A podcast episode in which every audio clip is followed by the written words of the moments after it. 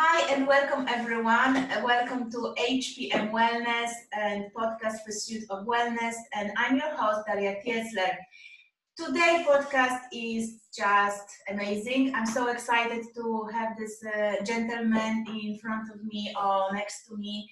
Um, his name is Nick, Nick Daniel, and uh, we're basically going to pick the topic of health optimization, performance optimization, but we're going to speak lots about movement and why moving or moving well is important for you to be kind of well, to be good, to give your best shot in life. So once again, Nick, uh, welcome to uh, to my podcast and thank you for coming and being so kind to share your knowledge with us. Absolutely no problem. Good. Nick, uh, let's start here. Let's, uh, to those who does not know you, tell us uh, more about you. Who is Nick Daniel? Okay, I absolutely hate this. It's normally me asking that question to other people. So, Nick Daniel, uh, been in the industry a long time. So, I started playing high level rugby and I, I just loved the sport, high level rugby when I was younger, athletics, been training my whole life since the age of what, I don't know, 10 years old. I was always into looking after myself. And it was just one of those things where I got to the point where my rugby career wasn't going to happen the way that I wanted it because as I'm quite old, the um, professionalism was only just starting. That's how old I am. So professional rugby was only just starting to pay money. So they're bringing all the Kiwis and Aussies over. There wasn't much money in it. So I didn't get what I wanted. So I was kind of like just um, hanging around really, just kind of like, oh, what do I do? And the gym that I was training in two, three times a day, um, literally was like, hey, wh- why don't you, have you thought about doing fitness instructor, personal trainer? I was like, and this was back in the days when personal training wasn't a thing. Like personal training back then was a couple of bodybuilders in certain gyms, a couple of meatheads who just people went up to them and said, "Hey, can you train me?" It wasn't really a thing back then. So I was like, "Okay, I'll, I'll just I'll do it. I'll give it a go." Um, and it stuck. I absolutely loved it. Um, I was one of those again. How old I am? I think I did. I think Body Pump is. I think it's on like I don't know what number Body Pump is, but I, I actually was there at Body Pump like three or four. I was there teaching Body Pump in my lycra shorts, my tight vest, my bandana. I, I had I had the whole outfit, so I had all that on. And I was teaching my classes, packed out. I was doing my spin classes. I, I, I was a, I was a fitness instructor, um, then doing and led into personal training and everything. But um, yeah, I remember those days. But anyway, so that was kind of like, yeah, that, that's kind of me. And then 20 years, I don't know how deep you want me to go into stuff. Um, and yeah, 20 years then kind of I've shot by various things here and there. Um, and now I'm at uni well, I've started, I've got my fitness levels business, helping people achieve awesome things, um, which I don't think they could have achieved, but also get them out of injury while achieving awesome things. And I'm at uni, um, in my going into my 40s, doing osteopathy. So, um, yeah, it's just kind of like, it's kind of like Thank using the baseball background. Thank you so much. Uh, it's very inspiring, and to be honest, this is how I think I remember you and how I would, if I had to describe you exactly, um, this is how I would describe you. Person who is motivated, inspired, a little bit quirky, a little bit funny, a little bit, um, you know, there is something to do here, there is some business, I want to come up, I want to shine up, and I want to bring my uh, potential because this is the way I remember you from the first day when you walked to the gym at Ultimate Performance uh, back in, in City many, many years ago, right? Uh, and I remember uh, how did you, uh, you know, you rock, you sky, uh, you brought lots of uh, great value to to UP at that time, and now you still bring lots of value and to people, to your clients, but I think also to uh, other trainers because um, I think the podcast you're running, right, is also focusing on them, to showing them and helping them to bring their best. And the camps you've been doing as well, we're focusing on education and development of trainers. Is that correct? Yeah, so yes. I'm doing the mentorship now, the Rebel mentorship with what I'm building my little Rebel crew.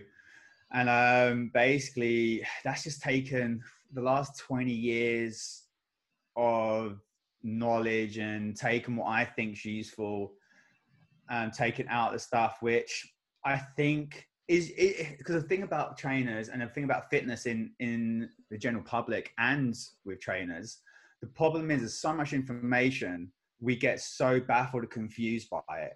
And i and what happens is people are trying to do too much complicated things off the bat. They're trying to be an expert. They're trying to do really fancy stuff to begin with rather than just going no no, no okay we've got to start here. This is the stuff what kind of makes sense. It kind of works. It it's the basics that when we got this and we go and you know then we move on um it's like if you said to if you said to a trainer what's high blood pressure? What damage does it do?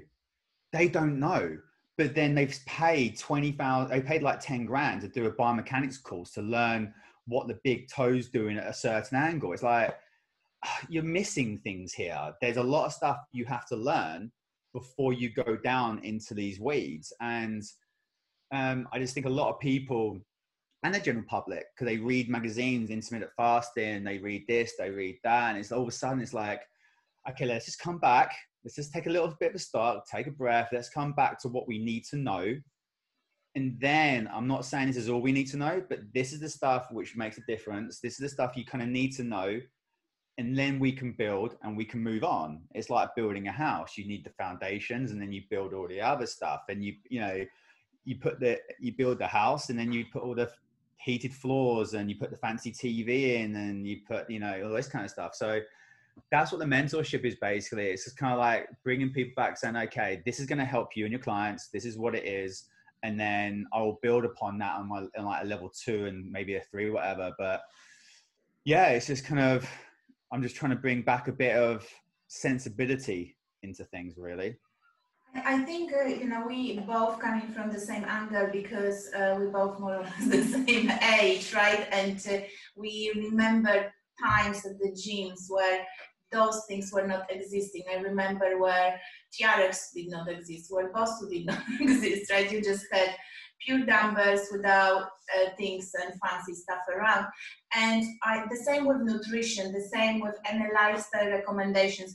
It's just basic foundations. So I kind of get you, and I believe, uh, same as you, that um, we're missing that part, and many many trainers has to come back to basics and things of think of basics that basically create the human body and how body moves as we're going to move on now, or how body digests, or how body, I don't know, repair, right? there are basics, right? Sleep, digestion, uh, you know, recovery, uh, right? And we, they need to remember about that as well as clients, as you mentioned, when they're reading magazines, you know. Yeah, yes. and, that, and that's the thing, like, the, the social media has got a bit of an issue with it because we've tr- people that are trying to push themselves and advertise themselves. So what's happening now is that people are trying to shine out on social media by being trying to be really fancy and thinking they have to know X, Y, Z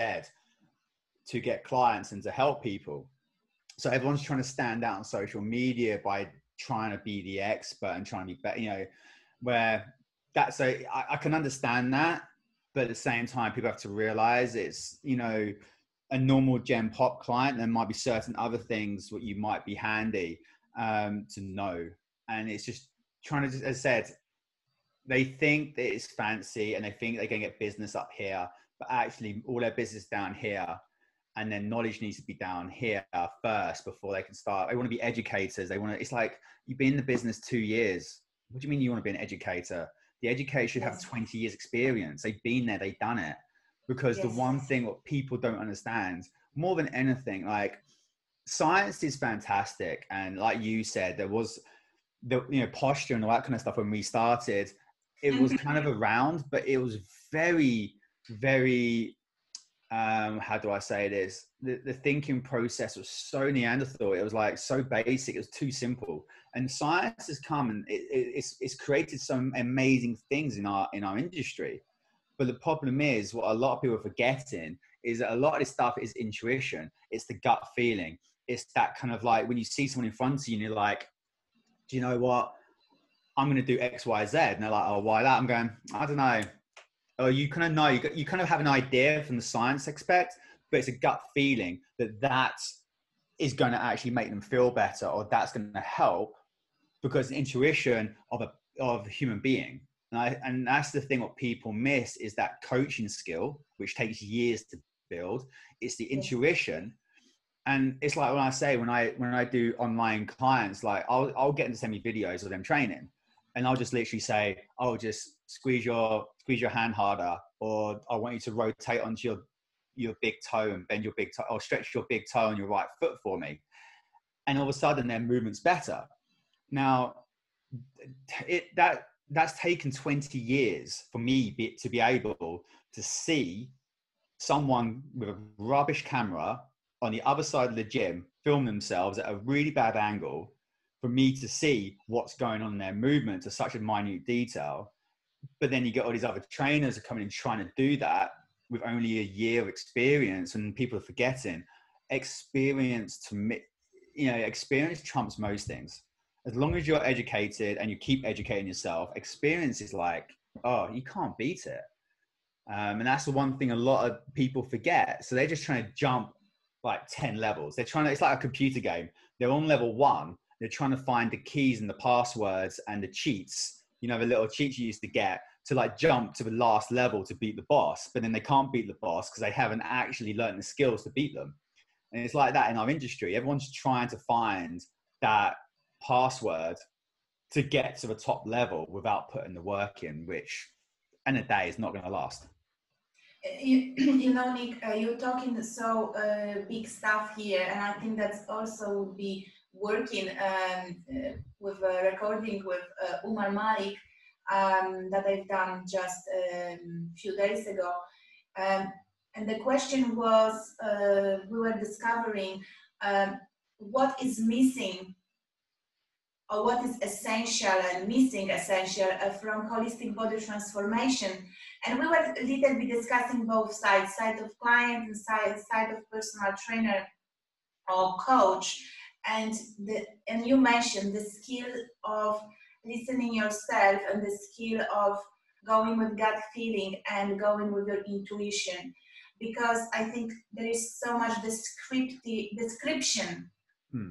in the industry happening right now and we're forgetting that we actually human as a trainers and we working with human and we have all this necessary um, hearings and senses that are going to enable us to even we don't know but maybe we're going to know but as you said then you've got experience you've got education and over years you are building this beautiful uh, um, portfolio of stuff right but yeah. i think as you said uh, you know uh, uh, we all have to wait for experience. We can educate ourselves, but we cannot forget that we actually intuiting humans and we have our gut feelings. That's a big, deep uh, conversation here, and probably we will ah, be able to I, keep talking I, about that, right?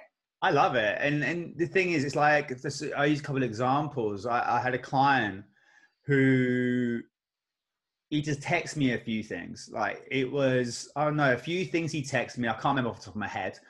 And it was nothing specific. and I just went, okay, I've got you. And he just sent me back a few question marks. And um, the next day I kind of just, I kind of adapted his program slightly. And he just, he done it. And he was like, he was like, oh shit, this was fantastic. I've got, my, I'm loving my training. I've got my passion back and X, Y, Z. It's because he didn't ask for a program change. He didn't ask for anything. He didn't even say anything about training. But it was a couple of his questions and the way that he was asking the questions. This is over text. I knew that I had to just ramp things up slightly. I had to excite him again. And within a couple of days, I got that message saying, you know, holy crap, I'm loving it. I'm back in this, blah, blah, blah. But that was because of my gut, my intuition and, and, the way I've been coaching now for 20 years. I, I, I kind of like to think I'm know people by now. And it was just, I knew that I needed to just change things up for him. And that was just, it's just one of those little things. And, you know, but I had to give a bit more volume to him. I need to make it a bit more fun. And I don't mean throwing things around. I just mean I had to give him a pump. Or I had to basically give him some arms and delts. Just get, you know, just get some endorphins flying just get some blood flowing, and he and it got his passion back for it again, which he was starting to dwindle off. And you know, so it's just knowing people, but it's also another client I had in mind who is a female who's got Graves' disease, and so she's got issues with her thyroid. So I've had to do a lot of men, like with her, I'm having to hold her back all the time because she's seeing other people, younger girls as well, you know, cr- killing it on Instagram and wants to get leaner and leaner and leaner. Now, this lady, she's in her full, like coming up to the 40s with two children, and she's a top professional. And I'm like, and she's got thyroid issues. And I'm just like, okay.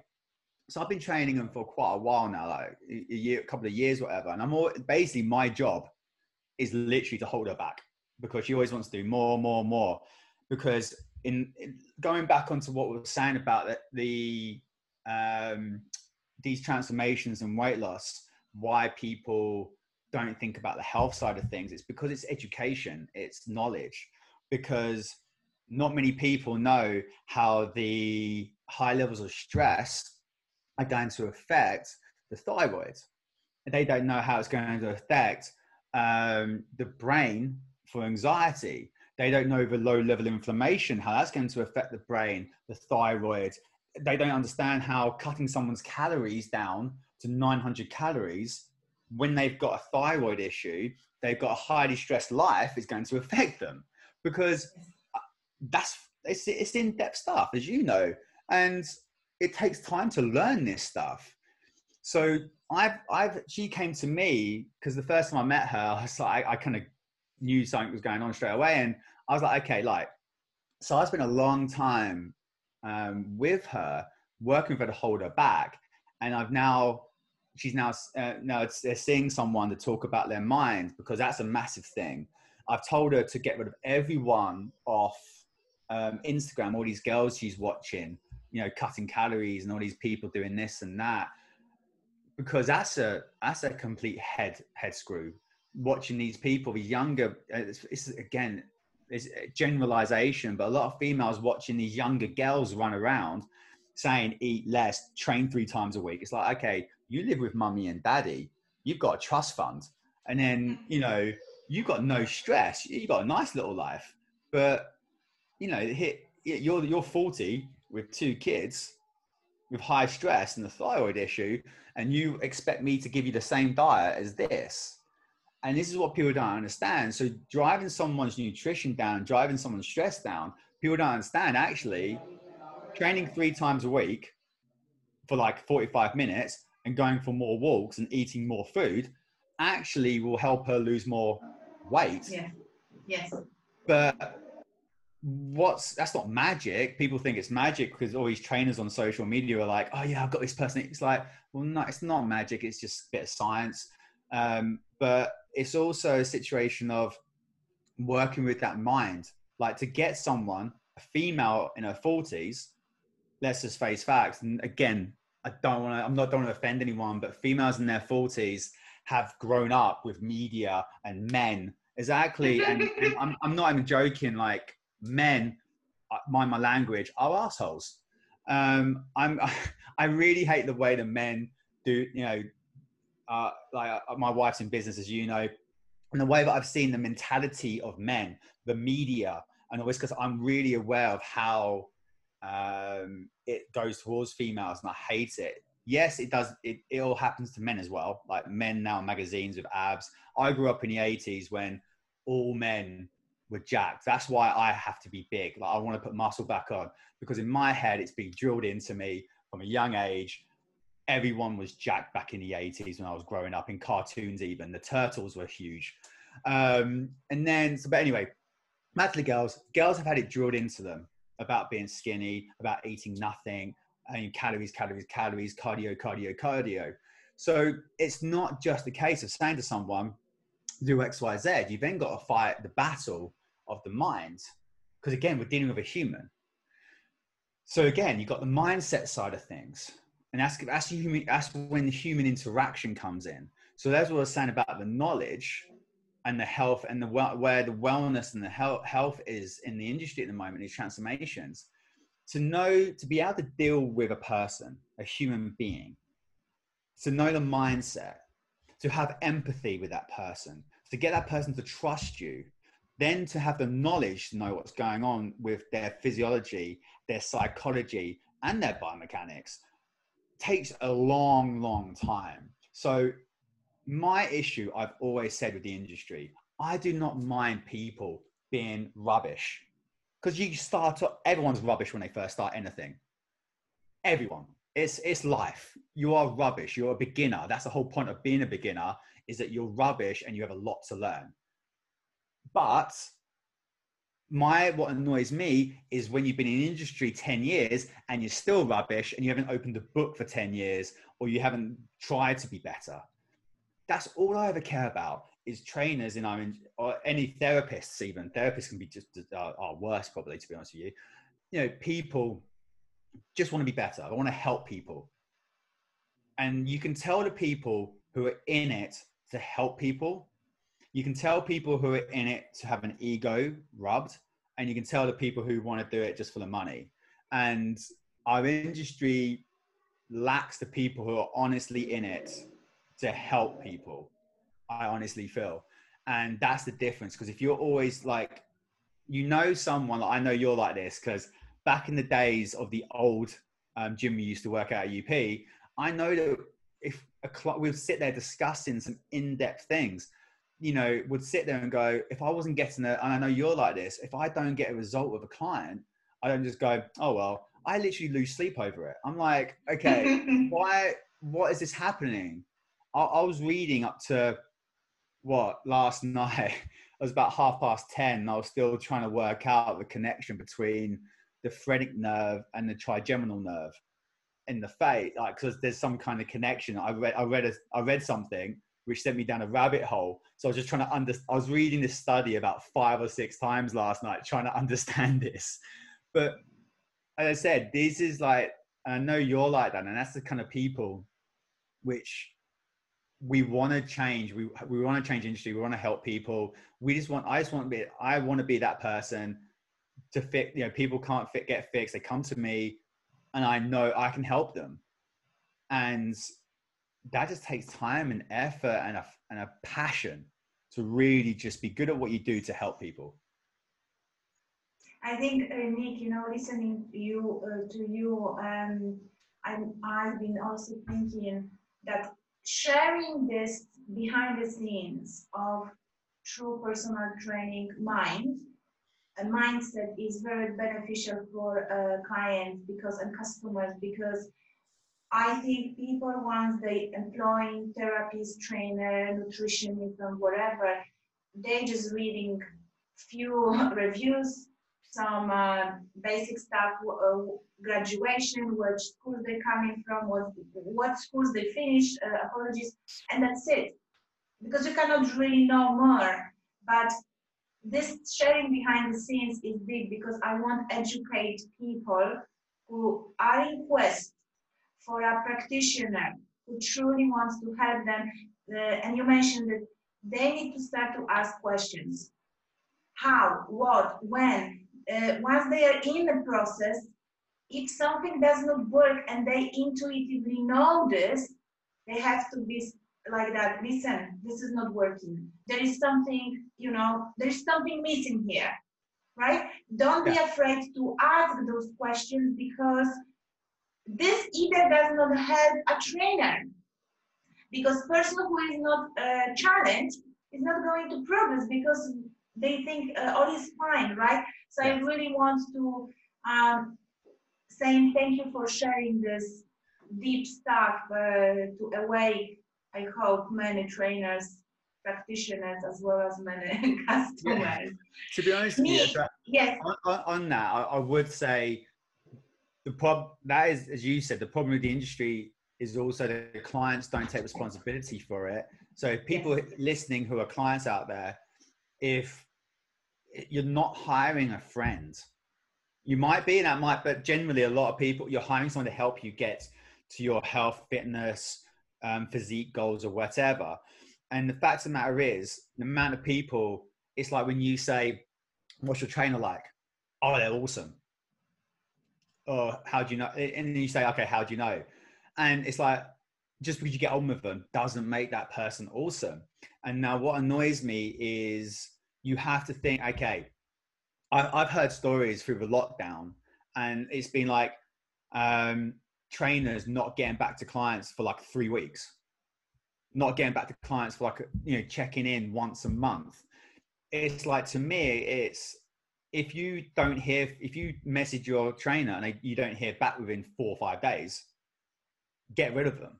If you aren't, yes. if you message your trainer, unless it's stated right at the beginning of your training that you're, you know, you only hear from them once a month, cool. But if you're messaging them, if you've been promised contact, if you're messaging them, don't expect the quality of service. If you go to your lawyer, if you go to your tax man and he, and he puts in his tax, your taxes late, you're going to be pissed. You're going to sack him. You don't go, oh, he's a good guy if I've just been fined £2,000. For some reason in our life, people only put money as a factor of like, you know, at the moment, don't go out for COVID, you'll die. So everyone just goes out. Don't go out, you get fined. No one goes out. As soon as you put money into it, people, for some reason, um, don't change. And you just got to think to yourself, you're paying this person to get you your goal. Have you achieved your goal? Are you still in pain? Have you only lost a little bit of weight? Do you hate your diet? Do you hate your lifestyle? And your trainer won't change it. Is your chain trainer actually helping you achieve your long-term goals? You know, and, and set out your guidelines. Make sure you're hitting your guidelines. Be responsible for it. Your trainer is responsible, but so are you. And too many too many clients letting their trainers get away with being crap. And the industry is not going to grow and uh, become more professional with better trainers until clients take a bit more responsibility of what they do with their money. Um, and I, I just do feel that anyone out there listening who is a client expect a level of service from your trainer and and expect what you get you know what you're paying for Yes, a hundred percent. But also, as as we both uh, both mentioned, uh, make sure that you are uh, your own advocate of health and wellness, and you do your part instead of just uh, pushing uh, everything on your trainer. So be responsible for your own uh, actions, right? Hmm. Yeah. Nick, we're going to move a little bit away from this very deep conversation into movement um, because I say because my question is to, to you um, here is moving or moving well and what does it mean moving well important for health optimization and performance optimization because you said one thing at the start that i help clients to move better so they performing the best they can uh, in their life. And that is what is ultimate goal for me also as a practitioner, right? It's not just moving, but is moving so I am fulfilling my human potential. So what is your, you know, deep reflection on that? Okay, uh, obviously. It's a big question, It's a big question.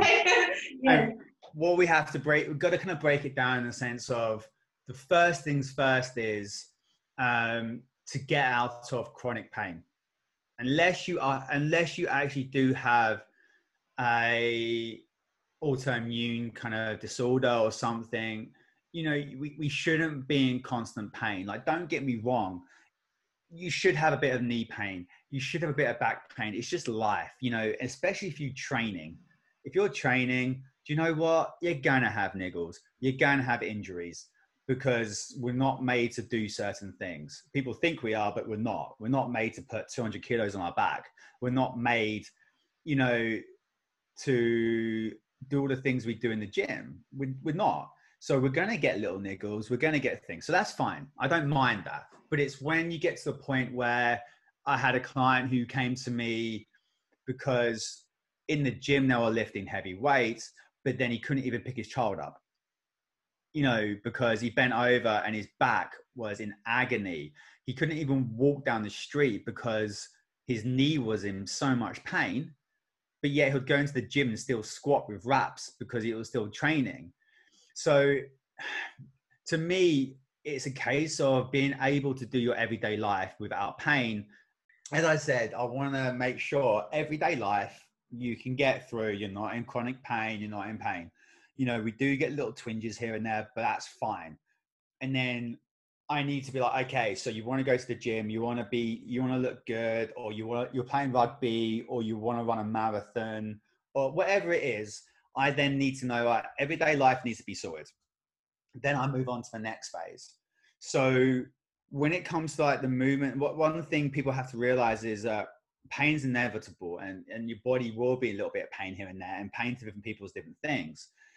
The only problem is is that trainers and but mainly therapists have scared people about pain and movement. It's like, oh, when I do this, it hurts. Well, we can't do that then. Don't bend over. You got to think about this. It's like the body's supposed to move fluidly. It's supposed to just bend over. You're supposed to flex the spine. You're supposed to do X, Y, Z.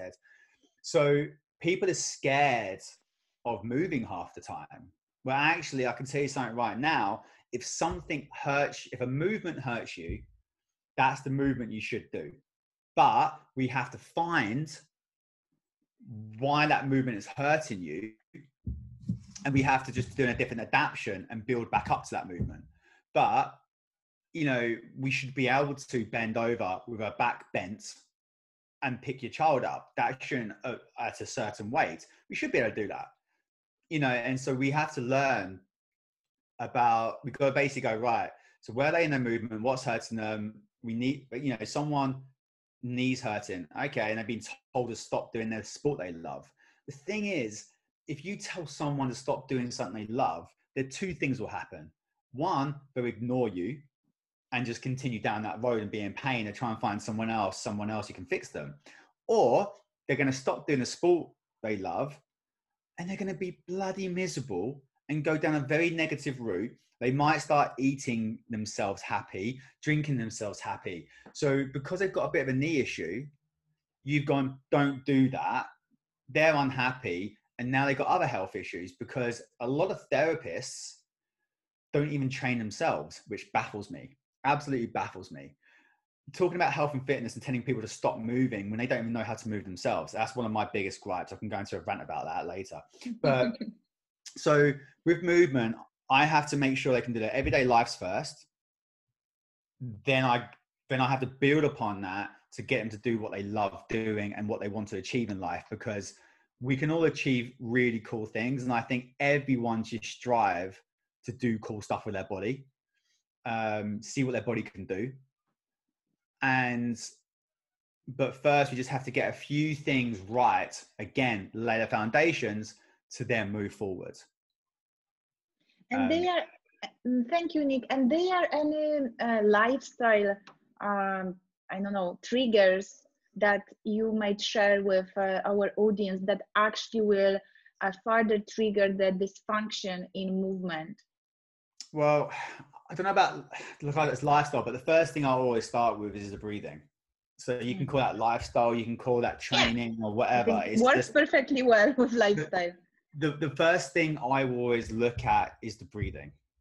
Now, because what it's like I heard is, you know, the most everyone talks about primal movement, in oh yeah you got to be able to squat you got to be able to lunge it's like well the first thing you have to be able to do is breathe mm. because you die you know i've never heard of anyone die because they can't squat but if your body can't if your body cannot breathe, can get oxygen in the body and transfer that oxygen, you are going to die. Your body will adapt to any way it sees fit to make sure you can breathe. Then your body will adapt to make sure that you can eat and see over the horizon. That is us. That is literally because if we can't do that, we die. So our body will adapt our whole entire shape, our posture, our movement. It will adapt everything to make sure we can stay alive full stop. So breathing is is a it goes back to as I said the mammalian brain. It goes back to our survival instinct. So if we're breathing around 21 to 24,000 times a day, you can imagine if we're doing that incorrectly, the effect that it's going to have on our body. So what I want to look at is to make sure our breathing mechanics, and when I say breathing mechanics, are functioning properly, I'm basically looking at the diaphragm and the thorax. I want these two structures to be efficient in their movement because if the thorax and the diaphragm aren't functioning, you can basically say goodbye to your body's function because with that, the shape of your thorax will change the way that your pelvis sits it'll change the way that your thoracic spine, your cervical spine, your lumbar spine. If your thorax is out of whack, that's going to literally change the shape of your whole body. Then, if your diaphragm's not functioning properly, that doesn't it, it that again that changes the shape of the thorax, which then changes the shape of the body. But also, we're looking at a stabilization of the body as well. We're looking at blood flow. We're looking at oxygen exchange. The amount of oxygen we get into our body comes through that we're looking at the blood flow, the lymph um, lymph drainage. And as I said at the beginning, when I went down some deep holes last night, bloody, you know, learning about the other connections the diaphragm has into the brain, into the back of the neck, which is just, um, and the jaw, trigeminal nerve, the eyesight, all these crazy things, which is a massive rabbit hole. I'm going to be going down. But it just, but to begin with going back, it just changes the shape of that thorax, changes the way that we get air into our body. So then our body's going to change things. And as you know, and this is just an overall insight into everything, then if your body is trying to get the air into us, what we can then do is go into this state of hyperventilation, which then turns us into a state of sympathetic. We turn on our sympathetic nervous system, then that jacks up this ventilation system again. And it's this vicious circle of going back, around, around, around, of just basically being stressed out. And then we have all the things which then the sympathetic nervous system does, which aren't good either. So, from a mechanical point of view, we have to look at how the thorax and the diaphragm is making the body, the shape of the body, and then the shape of the body dictates the movement. The physiological side of the thorax and the diaphragm is the air exchange into our body and out the body, and also the fluids around the body. And then we've got the psychological change of then the neural, sorry, the neural change of autonomic nervous system. But then we also then have the psychological mental side that if we're in this sympathetic nervous system, that jacks up our anxiety but also if we were to look at the low level stress of the cortisol and the way that the cortisol is actually there's a lot of we have a lot of uh, more receptors in our frontal cortex for the cortisol so then that's when we get this kind of scrambled foggy can't make decisions kind of thing as well so with just breathing and i'm not and you know i hate saying breathing because it turns into this people think it's going to be hippie talk about meditation i'm not as we said, we have this massive change of things we have to look at. And just from that one movement of breathing, all these, everything I just said, it affects every system in the body. Uh, you know, Nick, I what I want to point here out uh, is how is this what you just said important for every single client who comes at the gym walks in at the gym stressed out busy job uh, running business it is what you said is like um, anxiety and depression is not a prozac deficiency it's similar here. This is not deficiencies of squat or deadlift that you are where you are. But start with this prime movement as you said and i loved here that you name uh, breathing movement because i often uh, tell clients as a lifestyle suggestion go and walk because while you're walking you're breathing and you're moving and you're allowing your body to you know support all the physiology and biology really of, of human being. So um, it's a great tip for everyone right? When you walk in you're searching for body transformation or you're searching for health start from breathing and see what your trainer does about this right? If it's opening you up or it's closing you back with a bench press. Basically yeah. And that's the thing when someone walks in like so breathing drills I, I don't know breathing drills aren't just uh, what people think they are of just breathe, they're just you know meditating or something beginning.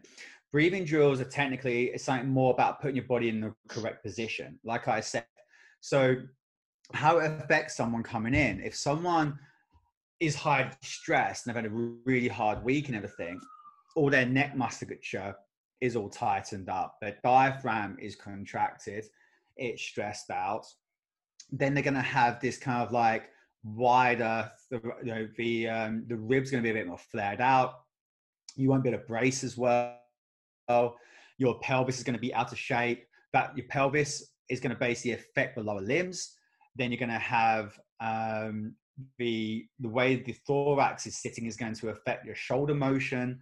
So your uh, your shoulder pain and your shoulder range of motion, the fact you can't you can't shoulder press above your head, might be coming from the fact that you're highly stressed, your breathing uh, mechanics are slightly off, your thorax is holding a different shape, so therefore you can't move the scapula around the thorax. Therefore, you can't get the humerus on the scapula properly, making some kind of pain. Now that could be, you know, so we got to, as I said, it's the positioning of the thorax and the position of the skeleton to give those muscles um, ways of working. And so that will affect stuff. Then you have, as you said, if you're highly stressed out, we're not going to be getting oxygen around the body. We're not going to be able to get oxygen into the cells as efficiently as we should be able to. So therefore, you try and train, you'll be knackered and tired very quickly. So you won't be doing as many reps and if you can't do as many reps, you get where normally you might do 12 reps, this time you get into six or seven, you start running out of oxygen, you start to get more tired.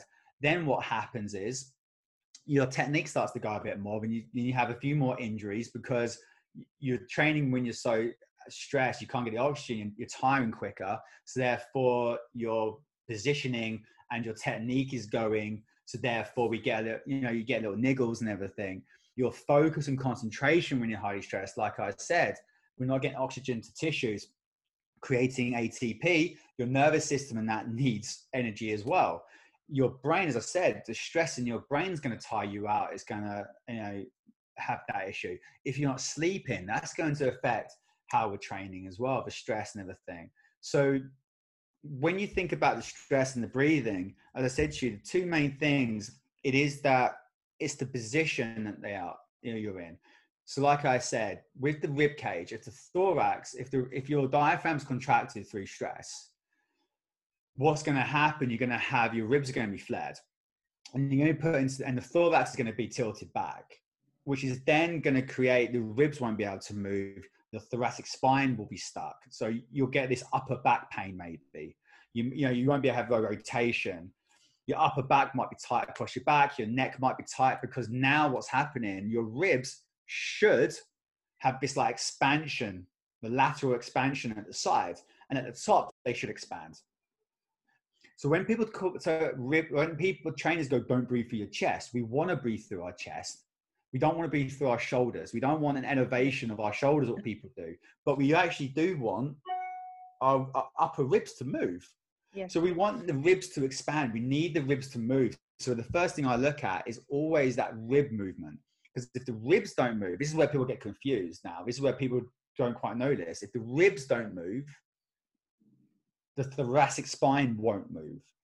So if you're trying to create extension and doing all these thoracic mobilizations, thread the needle, foam roller, you know, preacher, you do all these kind of things. If your ribs aren't moving, if your thoracic, if your thorax is not moving, hasn't got the elasticity that we want, your thoracic spine won't move.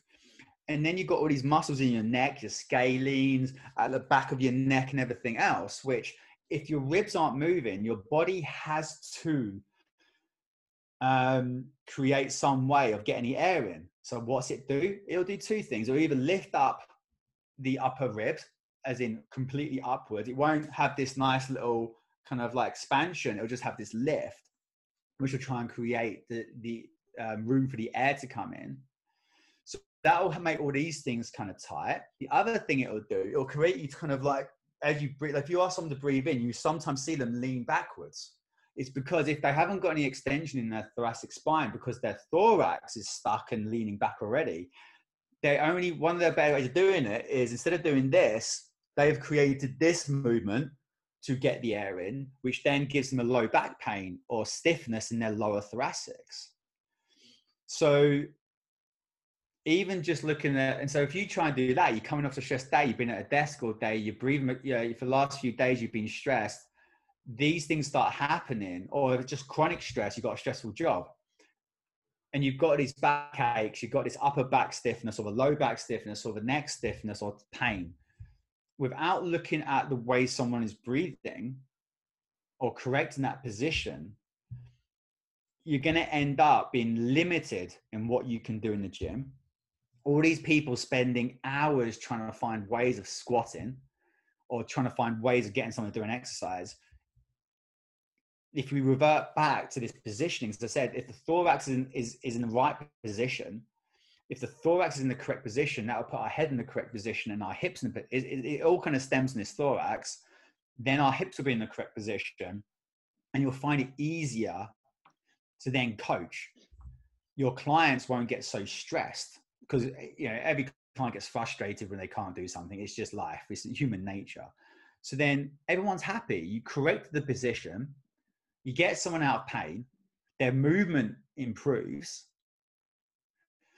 and everyone's everyone's happy and everyone's a winner because it, it's it's bracing you know when it comes it's, it's stability if we can create this pressure system which is breathing inside us if we improve create that and we improve that what then happens is we have um, axial stability and once we've got, well, I mean, axle, basically we've got our spine stable, we've got our rib cage stable, and we've got our pelvis stable. If we've got these structures stable, everything else will move much better. So that's kind of like, in a nutshell, of why I'll think about the breathing and much, much more, and how breathing comes into lifestyle. Because then, if you can, if you're positioned better in this breathing pattern, and you're more stable in certain areas, become more mobile in others, pain starts to go away, then you start getting happier with life because chronic pain sucks. Um, you can start doing the things you love. And it just, yeah, it just kind of like you start having time with your family, you're not in pain. And yeah, so hopefully that kind of answers your question yes it, it's answering and definitely um, you know breathing would be uh, my top uh, choice as well i would probably have a little bit uh, less uh, explanation to that uh, from biomechanical perspective but my explanation uh, would be in terms of how the energy is flowing right from the root until your uh, your uh, top chakra, right? The spirit chakra, right? If we're going to talk from a side of Ayurveda, right? Or how is supporting uh, your organs, how is supporting uh, every single cell detoxification and, uh, you know, and, you know, and flow. This would be my explanation because I think many people stacking and I think stuckness often comes in this area and this is where all things are happening right? And then we have to look at also how uh, organs and body part are connected right? So and diaphragm is really lying in the middle of us and is connecting that organs from lower part of female body up to our heart then to expression of ourself through the th- thyroid your authentic voice right? Then you've got the joy of being human and anything that comes outside of us right? This is how breathing comes in my further explanation right? So we are having very much two ways of explaining why breathing as a movement it is important. How does it sound? A little bit more colorful in a different way right Nick? oh it's it's exactly how i feel about it as well. And as i said that's why breathing's so important because it, it, it covers everything. And you know going on the energy flow as i said it cuts the body in half. So if and that's the the blood flow and the and the lymphatic system basically your fluids travel through the diaphragm. Not around it it goes straight through it. Yes. so if you have a and even your esophagus so your stomach. So everything important runs through the middle through openings of your diaphragm so if your diaphragm is dysfunctional in some kind of way then you're going to affect your digestion. You can have um, acid reflux.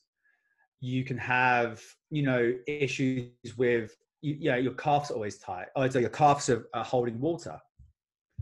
Well, if the if the fluid going through, if there's a blockage, the diaphragm is contracted and it's holding it, and there's no, we're not creating the pressure system to pump it back up.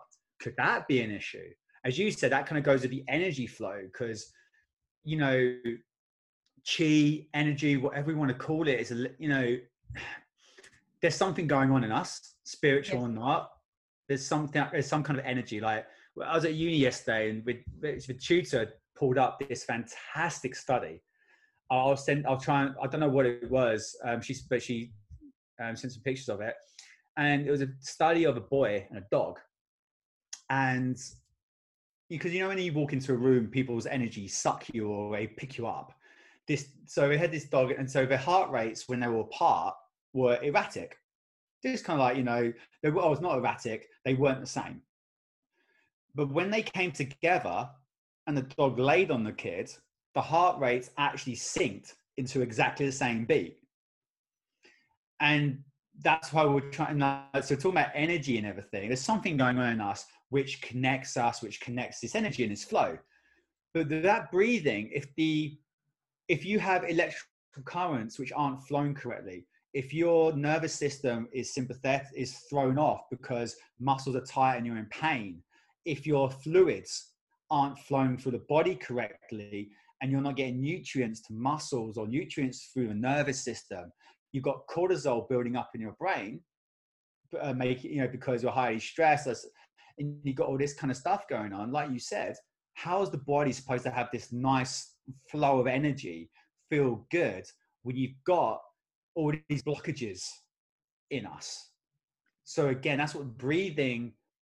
That's why uh, you can talk about this kind of stuff for ages. Mechanically, it's it's so important.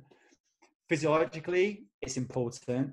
Mentally, it's important, and also spiritually, it's important. It's like if you're not thinking about this in some sense, like, you know, you don't have to be, you know, this is what I mean. Breathing got a bad rap because of yoga, not because yoga's bad, but because it went to that kind of hippie kind of side of things, yeah. which is still not a bad thing. But people saw it as in a negative image.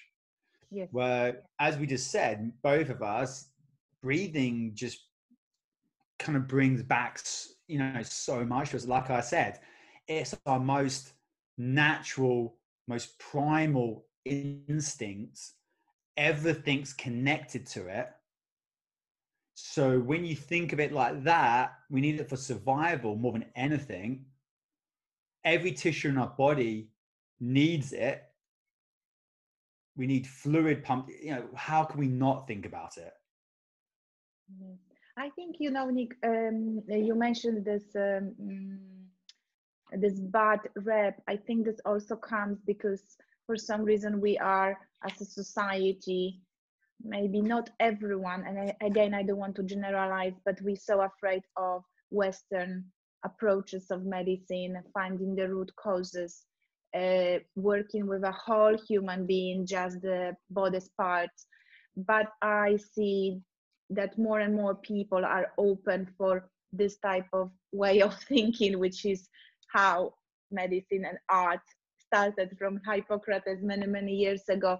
So I think, uh, you know, slowly, slowly, I think we are on the move to hopefully a uh, small change or bigger change, whatever change is going to be. But I think many, many people need this type of approach because um, some form of approach uh, from allopathic medicine did not work and here we can find maybe solution for for them uh, right? Um, nick let's talk here about core that is my my question here. I've sent you a few questions before and i'm sure when you saw this you were a little bit like oh yes that's a good question right? Because people are saying let's train core core core and then they come in and they say let's do more sit-ups right? And we both know that sit-ups is not uh, core is not about sit-ups. Let's explain people what actually core mean or means and what are your three tips for people who would like to improve the core what they're supposed to do okay i don't for me to answer it, it's kind of hard because I don't quite believe. I, I use the word core more for a terminology so I can just get people's buy-in, or at least they know I'm talking about the midsection. But I don't see there's so much of being a core because when you look at how, again, the diaphragm, hands down, you need it working. That's that to me is the core. It's what I call the daddy it's if your diaphragm's not functioning, you can't stabilize it correctly, efficiently, you can't stabilize the body.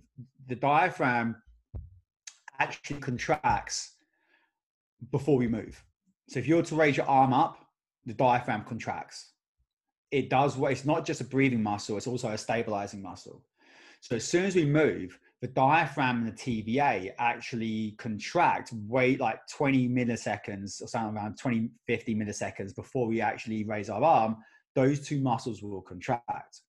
Now they're contracting to stabilize because the diaphragm's connected to the lumbar spine and it's contracted and it's, and it's connected to um, the ribs mechanically and it's got a central tendon, but then it has all the visceral it's attached to as well, as you explained earlier. So it kind of so it's, it's there to stabilize. Then you've got the TVA, which is there it's connected. It's like a belt around us, which is connected as well. Now, the things I would say on this also people don't include in the core, the uh, that word core, is also the internal obliques because they're actually attached. They're very deep muscles and they're actually attached, um, entwined into the TVA. Now, and the thoracolumbar fascia actually as well. So we've got this kind of massive fascial belt coming around us. I'm just trying to, it's just try, try to talk about this in the sense because what I'm trying to say is it's not really a few muscles because when we're looking at our body stabilizing through motion, we've got this TVA which is going to hold our pelvis in position. It's going to pull our pelvis back. So not TVA, so TVA and the internal obliques are going to help put us in the position. So it's going to stabilize our pelvis.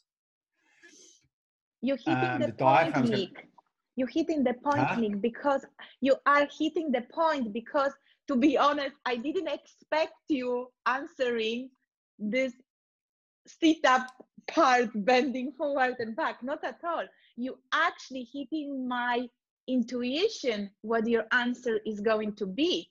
That's why I have asked this question to lay to um, take away from most of people understanding of what is core when you're asking a trainer to train a core trainer as yourself they're not going to lie you down on this on the bosu or swiss ball to do the sit-ups right they actually going to work with whole your body from the bottom to the top to set up stability and stabilization, plus the breathing, plus maybe glute muscles, the small little bits to put you together so you're kind of working as a whole.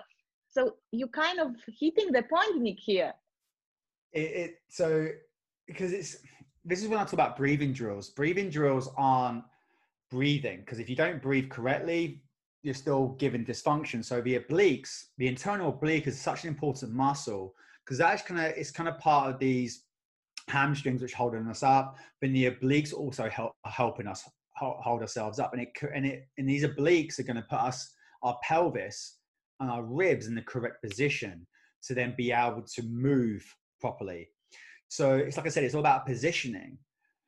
So we need the diaphragm to be working to create pressure in the system, um, which is another, you know, we you can go into that. But basically, the way we brace, the way that our body creates tension in the body is creating different pressures in the body. Because we need to be able to be efficient in movement, we need to be able to um, create more pressure in us to stabilize us.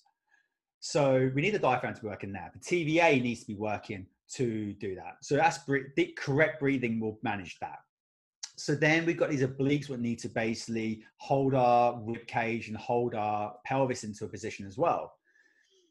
As you just mentioned, so all that's connected still, but then we've got, to me, if we can sort out, if you have really strong glutes and lats and this connection through the thoracolumbar fascia, most people if you get the connection between the glutes and the lats really bloody strong, you'll normally find back pain will dissipate very low or at least to nothing. Like normally, if someone's got an SI joint problem or stiffness in their back uh, or an SI joint problem, especially, I can normally you'll normally find that one of the opposite, if you check the glutes and the opposite lat on both sides, one of those will be weaker or not working efficiently. And that connection through that through that back is what helps stabilize the low back. This thoracolumbar fascia pulls to stabilize all this. And you in this, you know, the fascia goes up into your traps as well, your mid back. It goes up higher the thoracolumbar fascia. It's not just low back. So you've got this fascia working as well to stabilize things like the lumbar spine and the SI joint. Then we have the obliques, which are holding ourselves in position. So when you're talking about the core, we're kind of, I, I don't like it because we have all these things holding us in position. So when we talk about the core, to me, you're talking about making sure these movement, uh, these muscles can work together in certain positions on one leg or in a sagittal plane and rotational plane. So, for instance, someone holding the plank, the plank, if done correctly, you can probably hold properly for about 20, 30 seconds max. Absolutely. Like I can get someone shaking in 10 seconds doing the plank properly because what's happening in the plank, we're basically use we're, we're creating the pressure in us to hold us in the position of keeping our, if you look from like a vertical, horizontal to vertical, our head will be over our thorax, our thorax will be over our pelvic cavity. So you have these things all level.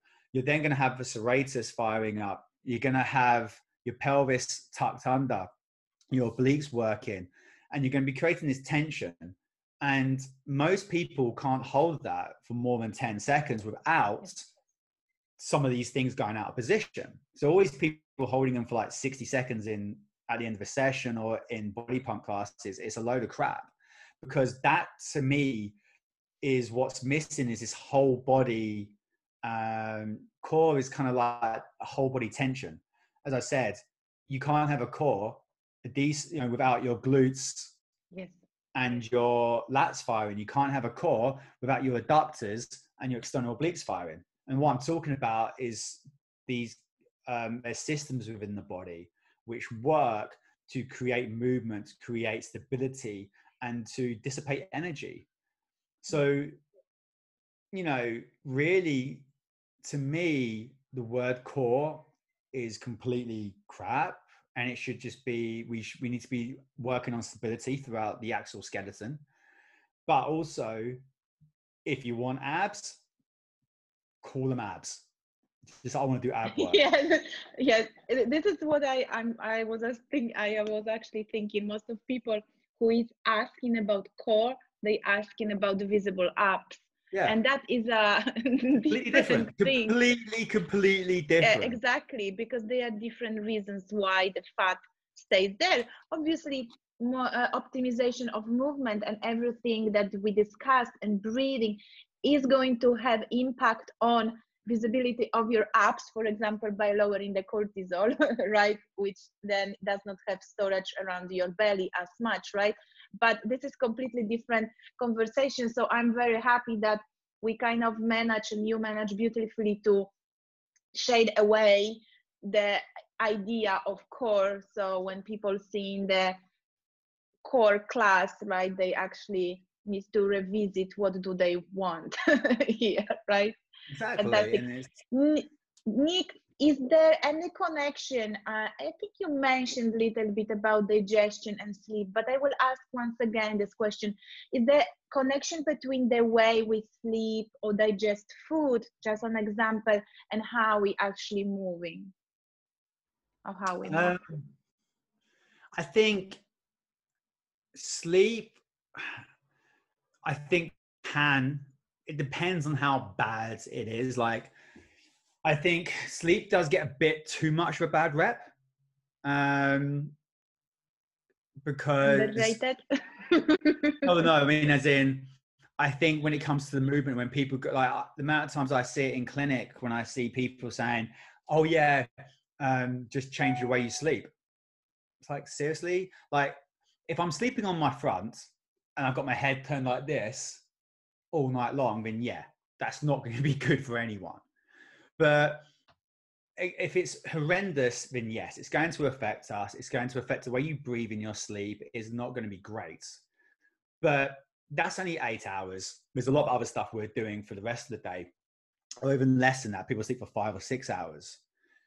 So, looking at how, again, we breathe and we move throughout the day will help that. So, the breathing also helps the way we sleep because if you get used to nose breathing, that will when you're asleep.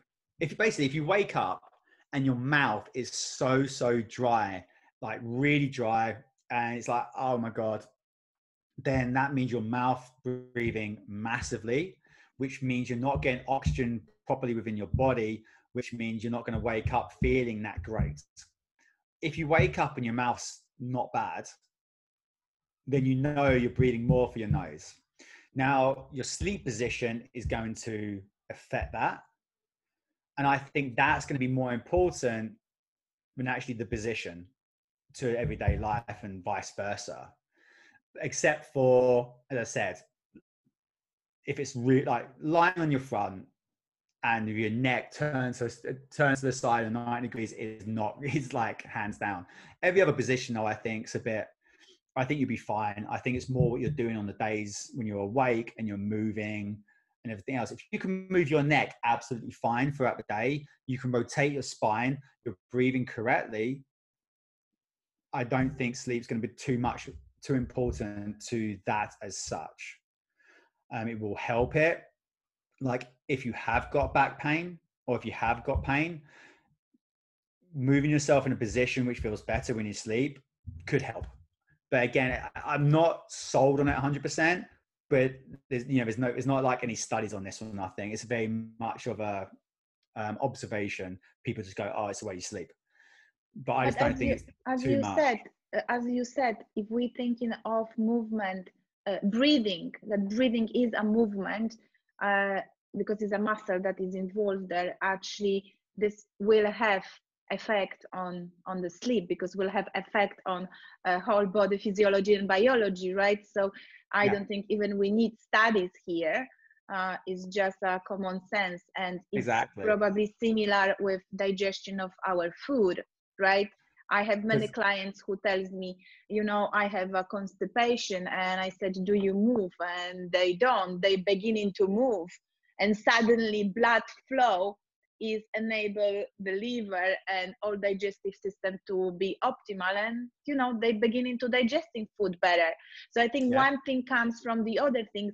But maybe because um, maybe sometimes people don't think that way because it's simple right? And then is where how okay. we started our conversation. We starting uh, to search for more and more and more which yes it is important. And that is why i started to practice uh, functional medicine nutrition. Sometimes you have to dig deeper but you need to have also the basic foundations. You know you have to move if you want feel better. You cannot yeah. just keep taking supplements magnesium or whatever. That is going to help you but if you move um, and that is what i stated on on the course uh, my online course that i am just about to launch, launch at some point that if i had to pick one thing from all this lifestyle thing or not lifestyle thing it would be movement. I think oh. the benefits of movement on our human body is this just what we meant to do. I don't know what would be yours if you had to pick nutrition movement food sleep or whatever i don't know do you have any favorite one no, we're supposed to do everything we're supposed to move and we and when you talk about movement i'm not even talking about training i'm not even talking about doing anything like that because that's something completely different. But we are supposed to move. We're, we're supposed to walk. We're supposed to walk long distances. I don't mean just, we are made to either walk for like 10 hours or we're made to sprint away from something in a short time. We're not made to jog. I'm laughing that's why everyone... because that's what my little daughter Kiara does. She's running all the time. Yeah, it's you either walk or you sprint.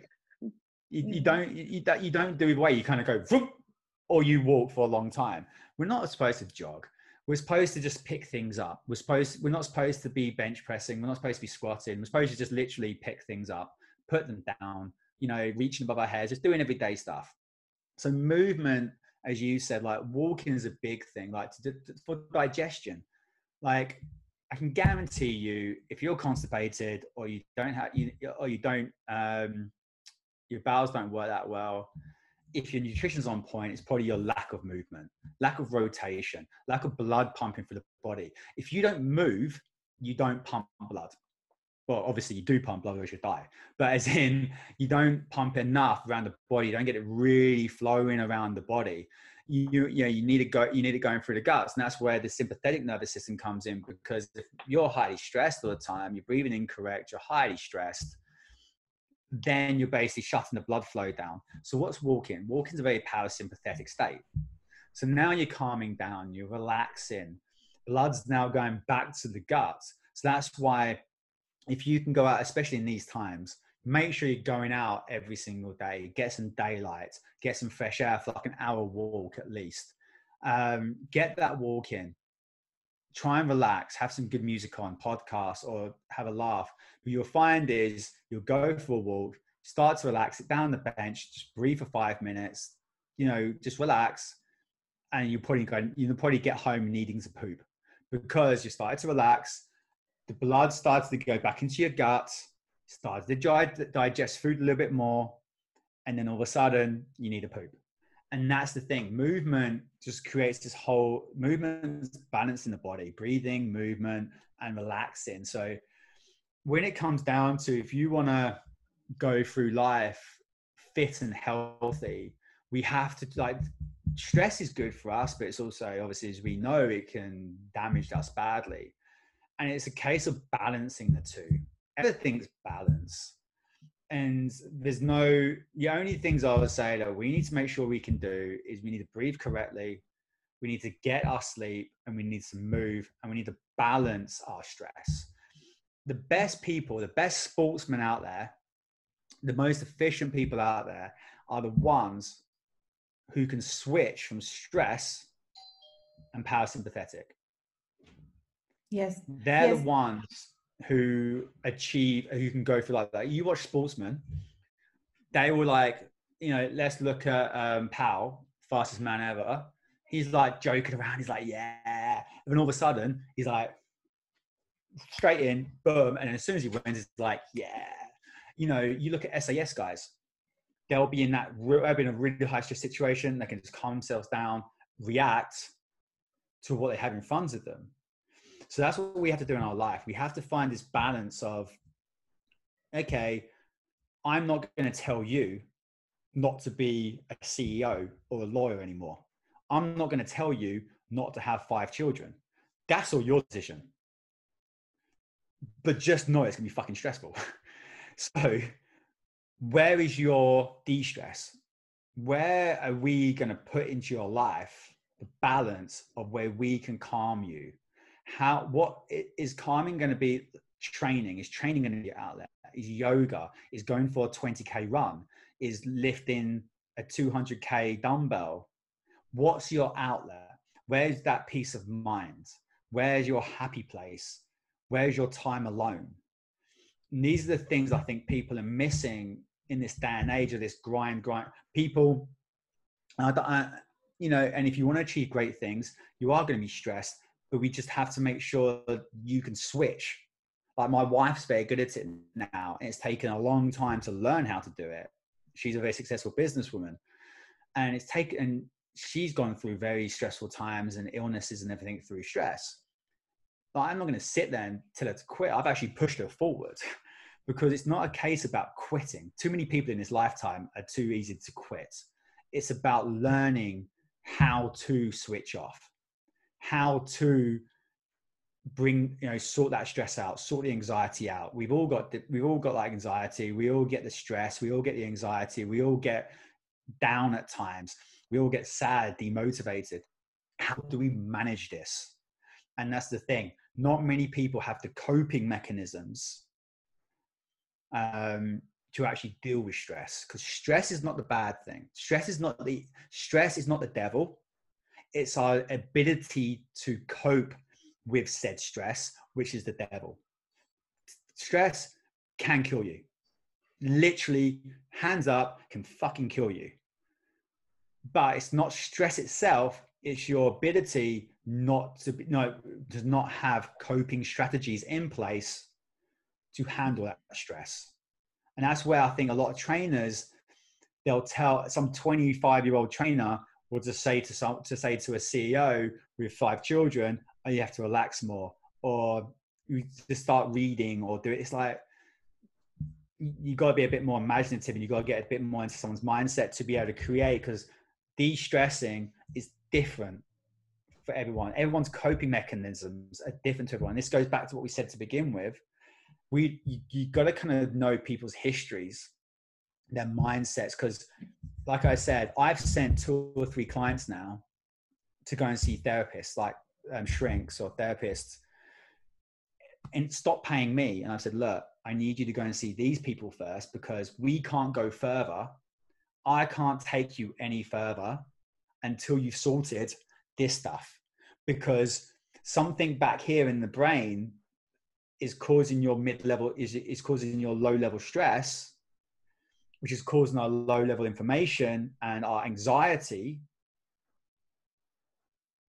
something's causing that we've done what we can but i can't I can't morally take your calories lower. I can't push you harder in the gym. I can't do and I can't help you.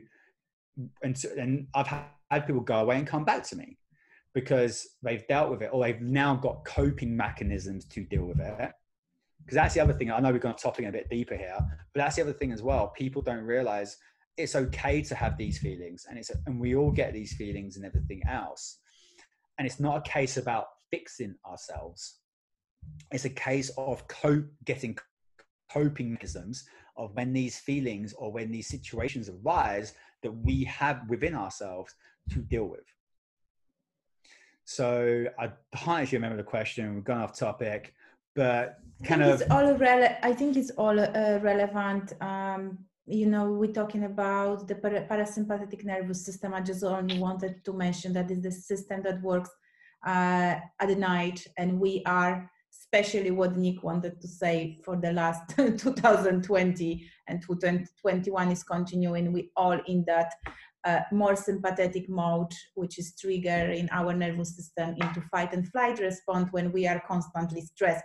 That's why he said, go out and have a walk because walk is uh, switching your parasympathetic nervous system. So you have nice balance between uh, both uh, of systems so you can relax. And I agree with you, uh, Nick. We cannot uh, take from our life if we are trying to achieve something or either not trying to achieve something. We cannot uh, take uh, uh, pain uh, sacrificing maybe hours we don't sleep or uh, difficult moments life moments right we just this is life but what we need to put in on the buffet of the lifestyle tools we have available to us is how we are coping with, with stress and what we do and how we are aware that actually stress is affecting us because i think many uh, many people are like when i'm asking question how stress affecting you? Oh i'm fine. Hmm. i said and that's what i've heard from one of the functional medicine uh, practitioners on my education journey. When people answering you i'm fine actually there are those people who are needing your help because management of that is not meaning suppression and saying i'm fine. Maybe they are not aware of uh, effects of stress internal or external right? We need to also say there are different ways that body can get stress right? Is we are all a little bit different. Um, so i think all what you're saying is very very relevant and i hope people pick in little bits uh, for them. Nick um, that's what I picked from one of your Instagram posts, I think. You said that for a long term health and fitness, we need four fitness qualities. And I will just go uh, read those qualities, but please just give few lines of description. What did you mean exactly? Mobility and stability, capacity, strength, and body composition. I really like the set that you've got here. Give us a little bit view. Well, mobility and stability straight up is going to basically mean that our, our joints and our movement is efficient without pain um, or limited pain. As I said, I don't want to go through saying you should never be in pain, it is whatever, but limited pain and efficient movement for the for what you want to do. If you want to be a power lifter, cool. We only need to hit 90 degrees, sweet. We need to be stable in the legs.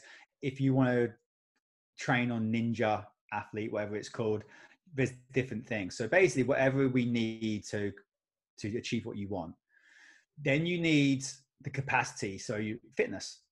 You know, we need the capacity, the aerobic capacity to be fit and healthy, to fight low level inflammation, to um, to be mentally strong, to get oxygen around the body, low blood pressure, resting heart rate, all this kind of stuff. Basically, capacity is your health, your fitness. Then on top of that, we have what was it? Strength. Strength. You need yes. strength. Now, strength, strong muscles. Like there's so many studies out there now saying that you know a strong grip is one of the best things for health longevity. You've got strong like this. Well, biggest killer is um, is hip fractures for older people. Now, if you got stronger around your hips, more mobility, more stability, you wouldn't fall over and you're stronger. Um, you wouldn't have so much of these issues. You wouldn't fracture your hip, even if you did. If you did, you being strong and mobile and a bit stable, you wouldn't fall over as much. But then, even if you did, being stronger would help that. Also, strength, strength training increases your bone density, so less likelihood as you get older, especially females, Yes. Um, training training weights helps bone densities. Now, so the big killer is hip fractures. So now, if you're 60, 70 years old and you've been training for 20, 30 years, the bone density is going to be higher. You're not going to be as weak and falling over or less stable. And you're going to, and if you do fall over, your bones won't break and you're going to be more, and your muscles are going to basically, ligaments are going to hold you in place.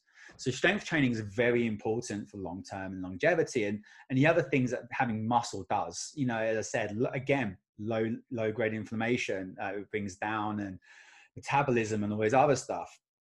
So having muscle is fantastic. Then you have what was the last one? It was body composition. Body composition. If you're overweight, and then a day I'm a big believer. I don't care. Yes, it's all about body positivity, but at the same time, there is unhealthy. And when you get to the point that your fat is unhealthy, if you're limiting your movement, if you can't walk properly, if you've got back pain, if you've got all these other things limiting your movement and range of motion because you're overweight, that's an issue. Then you've got things of low grade um, inflammation because you're going to be highly stressed. You're going to be stressing your organs. You're going to be stressing your immune system is going to be low, so you're going to have disease. Then you're going to have you're going to have things like osteoporosis and things like that. So all these things are basically going to kick you in the ass when you're older. Yes, you might be, you know, you find yourself attractive. Other people might find you attractive, but health-wise, it's not good.